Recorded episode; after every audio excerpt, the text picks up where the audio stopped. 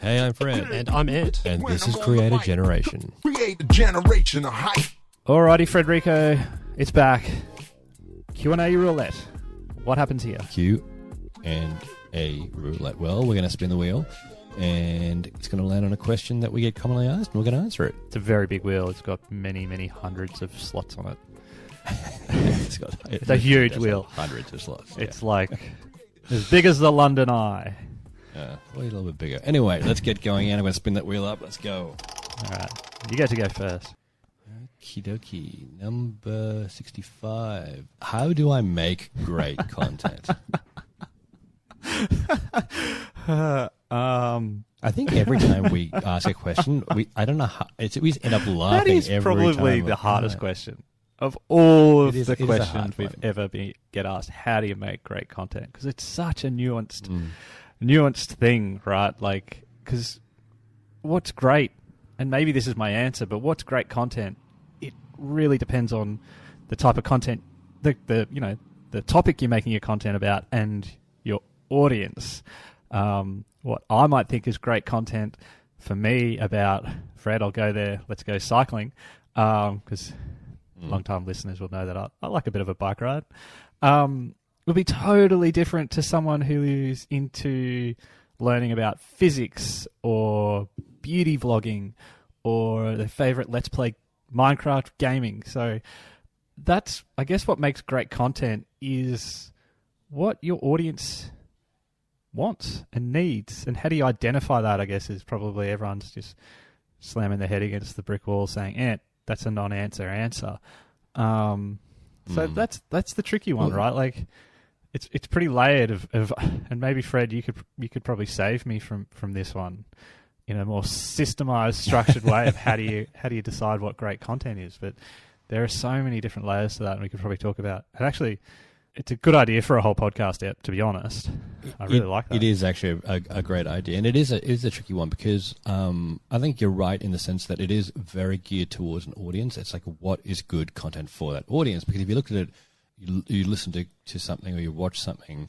Um, if you're not the audience, you might think, "Ah, that's not great." But you know, if you're the target audience, you listen it, you might get so much more out of it. So yeah, first and foremost, I think you're absolutely right. It is about the audience and the specificity of the audience because different people are going to like different things. So you know, you might not like some bit of content, but another audience might really love that. So it really actually fundamentally comes down to what an audience will like um, and what they'll accept and what they'll want to watch more of. So that's the f- the first point. And then what you've got to start doing is thinking about, you know, you only have a certain amount of time in every video. How do you make in that time the best video possible? Things like your format and your structure of videos become highly uh, important. And you want to ensure that every moment is maximized, that the beat and tempo is great, um, that you've got a great structure that uh, allows the audience to enjoy what they're watching rather than try and guess what's going on um, and keep it as basically as sticky as possible. So you want your attention in those videos to be as good as possible, and that does come down to um, experimentation, right? You have to experiment, especially if you're a new creator. You'll want to see, well, you know, what is the right length for my audience? What are they like uh, uh, watching the most? What type of um, structure works best for them? And as over time, you'll start to, to whittle that down. I think where the big problem I see um, where I see issues coming up is when a creator just creates random content and then is surprised when the audience isn't watching enough of it. If you're more deliberate uh, and more thoughtful about the content you make, and you look at your data and you're looking at the feedback and you're seeing what they're watching a lot more of, and you start refining that and working along with that, effectively you're going to start making better content for that audience. But also, I, I think I want to I want to hammer home the point that it no one comes out of the box making excellent, great content, or very very few people do, and it is an iterative process. Like there is, you you, you do have to sort of work at it, develop it. But yeah, like Fred said, pay attention to what those signals are because if if you want to grow an audience, you're going to have to also create content that that audience likes, and you know platforms like YouTube and TikTok and Insta, they all have analytics. Have a look at them um, and don't ignore what they're saying, and then then you can start shaping your content based on that. Right, I dug, my, dug myself out of that one by throwing to you, Frederico. How about I'll have a spin of the wheel and ask you a question straight up? Hmm. All right, number 29. Do I need a good back catalogue of content on my channel? That is a good question. Um, I think uh, when you're looking at things like YouTube uh, absolutely. Um, the back catalog can make a big difference because YouTube, um, you know, is still in, in many ways the gold standard of of, of um, online or short form video. Because one of the things that make it so great is that uh, a viewer can go and look at the back catalog and sit there and enjoy all that content. Um, whereas some of the other platforms do tend to focus a little bit more on the now and the most current content. So, yeah, a back catalog can really be great, especially if some, someone finds you and think, oh, this is a great video. I wonder what else they've done. And then they're surprised to find like, you know, 30 or 40 fantastic videos they can watch. That is so satisfying and keeps them so engaged. And it's a point of engagement, which is, which is really great. Plus, a fantastic uh, signal to the algorithms that they're going there and watching your back catalog, you know, one after the other after the other, that they are really engaged and enjoying the content. So, yes, back catalog is super important. Um, obviously, when you start, you're not going to have a back catalog, uh, so you know you you do want to keep that in mind. But um, yeah, I'd build that up. Um, sooner rather than later. Ensure that there are a couple of videos in the back catalog that, that, are strong and interesting. So I guess what you're thinking of if you're a brand new creator is the first couple of videos. How can I make them as interesting as possible? And if someone watches one, they'll want to watch the other ones together. Um, that's a good way of sort of crafting um, the future, what your back catalog is going to be. And then from there, obviously, yes, start putting out great content that people really enjoy and come back and then watch the back catalog and be really engaged with you. Yeah, totally. And what's interesting is, you know, with TikTok, historically, and this might date this this episode a bit, but historically, the the back catalog's been, I don't want to say junk, but not getting served right. But now they've they've just added a playlist function so that to try and because of that, right? Like, there's value in the back catalog. Yeah, with TikTok, the I guess the issue previously was the back catalog is, is harder to, to, look through and harder to go through, and you know the discoverability and, and searchability of it is obviously not great. Um, with the playlist features, obviously that makes it a lot better. Uh, but yeah, the back catalogs there um, are still decent, but like I said, a little bit harder. Whereas with YouTube, that back catalog is still very, very searchable, um, and you know you will get videos served to you on your um, homepage and suggested that it might be a couple of years old because YouTube realizes the back catalog of creators is still extremely valuable. Yeah, which is pretty cool because you put a lot of effort into these these videos, so they're not overnight dead. They're, once people have watched them, they're still useful many many years later. I like that. I think that's good. All right. Spin a winner. All right. Um, number 89 Good number. is how long should I spend editing a video? I'm getting the good ones, aren't I? Well, uh, as long as it yeah. needs to. Which is, you know, that's my, my go to answer. So I'm I'm kind of happy to get that. Like, you know, I could just bang these episodes out by just recording a whole bunch of pre-records of it depends and leave leave the rest to you. But this one really depends, right? Like, um, we it it is that sort of Venn diagram of how much like a video's never done, right? Like I've I've ever ever. It can always be tinkered with and, and tweaked with. So you sort of have to have to find that happy place where you know good enough, done is good enough. You know, like there are some people who are magical creators who don't need to edit much at all because they just bang it out a really great pre-recorded script and they stick to that and they do it really well and their edits are very light. But we also know there's some creators that spend months, literally months, um, editing videos. Um, and you know we've we've and doing really well, and I've seen creators spend months and months editing a video, and if they'd only spent the initial two weeks on it rather than three months, it, the extra probably one or two percent they got out of those extra couple of months of working on it, you know, made no difference really, other than in terms of the audience re- response to the video, but it made them feel good with the the product they put out. So.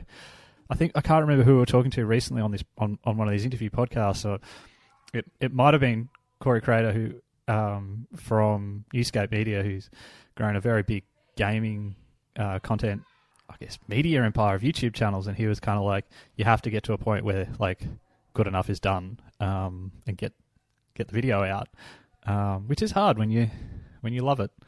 But yeah, God, um, it, it comes back to that quality, right? Like, what's how do you make good content? Is it is it quality? I don't know, Fred. You want to jump in because you've probably got a better answer than me. Um, but like, no, I think I think that's actually a, a really good answer. Because sometimes you know, um, because people will obsess over the product, it has to be a point where you say, okay, this is good enough, and it is done. Obviously, that can be a little bit militant, um, but you know, experienced creators know where that point is. Um, I'll say that especially when you're starting out, you will experiment a bit more. You want to find a workflow that works for you. You want to find um, methods that work for you, so you're happy with the with the output.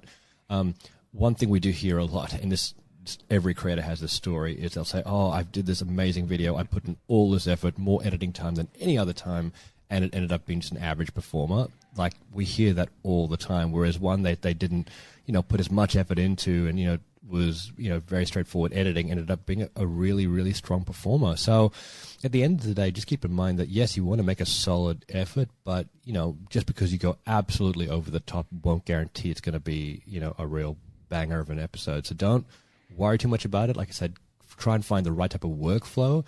Um, what you're really aiming for are those elements of audience engagement enjoyability. Like what will that audience like? You know if they're going to not be too impressed with extra production value, don't put that in. If they don't need all the extra effects, don't put that in. Um, you know, because that doesn't necessarily add anything else to the episode. If they're taking certain things away, give them that, and that should be your guiding principle. Boom. All right, let's see if I can find you one of those really it depends obscure. Let's see. 110. If I delete a video, do I lose any watch time or views that video earned? Ah, well, that's a very if and or straight answer. Sorry. I'll find you the obscure one. Um, yeah, if you delete a video. So I think um, sort of the best way to answer this question is that every video that you know you have on your channel and is watched by someone has a different relationship with that with that viewer, right? So basically, the algorithms go through it and see how people are viewing videos and you know what they watch and what they don't watch. So it will have data for the particular viewers who have watched that. So if you delete that, effectively, that data um, could be deleted as well in sense of what it meant to that viewer, right? So um, if you delete a video that's been there and has some history, and you know a couple hundred people have, have viewed it, effectively you lose out on that on that data for those couple of hundred people. So that's probably it. Um, I guess questions questions we get asked about this revolve more around you know back catalog people aren't happy with their old videos. Um, and I think we've had this question before, but generally, I wouldn't delete any old videos unless they're really detrimental um, and they are completely, like, for example, in a different direction to where your channel's going um, or you're really, really unhappy with them, or you've said something that you shouldn't have said, something like that, then delete them. But if they're there and they're still performing, and you know you're getting an audience in any way, yes, they might be a bit cringy because they're older, but you know you can you can leave them. A lot of creators older videos they cringe at, but they're still up on their channel. So yeah, leave it unless you absolutely need to, because it can have knock-on uh, implications for those individuals who watched it in terms of the the data is collected. Is that basically then saying you potentially could be deleting the relationship you have with that audience, not if you have a relationship, but that data relationship, Yeah, they that potentially you could then cut off past audience connection to you through the algorithm. Potentially, yes. I mean, th- there are. I mean, look, there are many, many signals. Like, also, this is also dependent on date and sort of the information I know at the time. Right, things can change as you hear this different episode. But you know, generally speaking, um, the system knows the video they're watching from one creator, they may watch five or six videos. So deleting one of those may not have a massive impact. But you know, if the person's only watched one from you, that might have a bigger impact. So just keep that in mind. Is that it is impactful. The exact uh, extent of that impact can vary from person to person. Um, but like I said, it, it really comes down to the if you really have to delete it, delete it. If you don't, and even if it's a little bit cringy, yeah, I just leave it where it is. I was hoping for a sensational doom and gloom answer there, but anyway. It's, it's, it's not really like that. I, I don't think there's, there's nothing super doom and gloom you can do unless you actually delete your entire channel. Oh, sorry. Or you go very much against the community guidelines. That could also be uh, not great. So I would avoid those issues too. All right. 118. Is it normal for my first uh, videos to get so few views? Yes. That's a good, that's a good answer. totally. Yes. Um, most people don't hit it out of the park straight away, right? Like the opportunity's there, you can. That's the beautiful thing about it, right? Like it's it's, it's particularly if we're talking YouTube, but um, you know, TikTok as well, and, and a lot of these other video platforms. It, it if you do hit it out of the park and, and dial it in on your first few videos, it'll probably get it will probably get surfaced. You know, once you you only you need a few people to watch it and watch it through, and and um, it'll keep getting ser- your content will keep getting served out. But typically, yeah, look, you, you're not, you know, if if first few videos, you're probably not dialed in on your, your content and your optimization as well. Um, yeah, look, you, you more than likely there's probably one in a million who's going to get a good number of views on their first few, few videos, and everyone else is going to. Yeah, it's okay. You're going to get a few view, views, and um, you'll learn, and you'll get some signals of what people like and what you don't like, and it might not be mega numbers, but yeah, it's totally normal, and it's okay. Yeah, and look, it takes a while for creators to establish themselves on any platform. So remember, your first uh, few views can, well, the first couple of videos can have very few views. New creators typically don't have an audience, and the system has to help you find that audience. So don't worry if your views are on the low side; they will hopefully build up over time if you keep creating better quality content.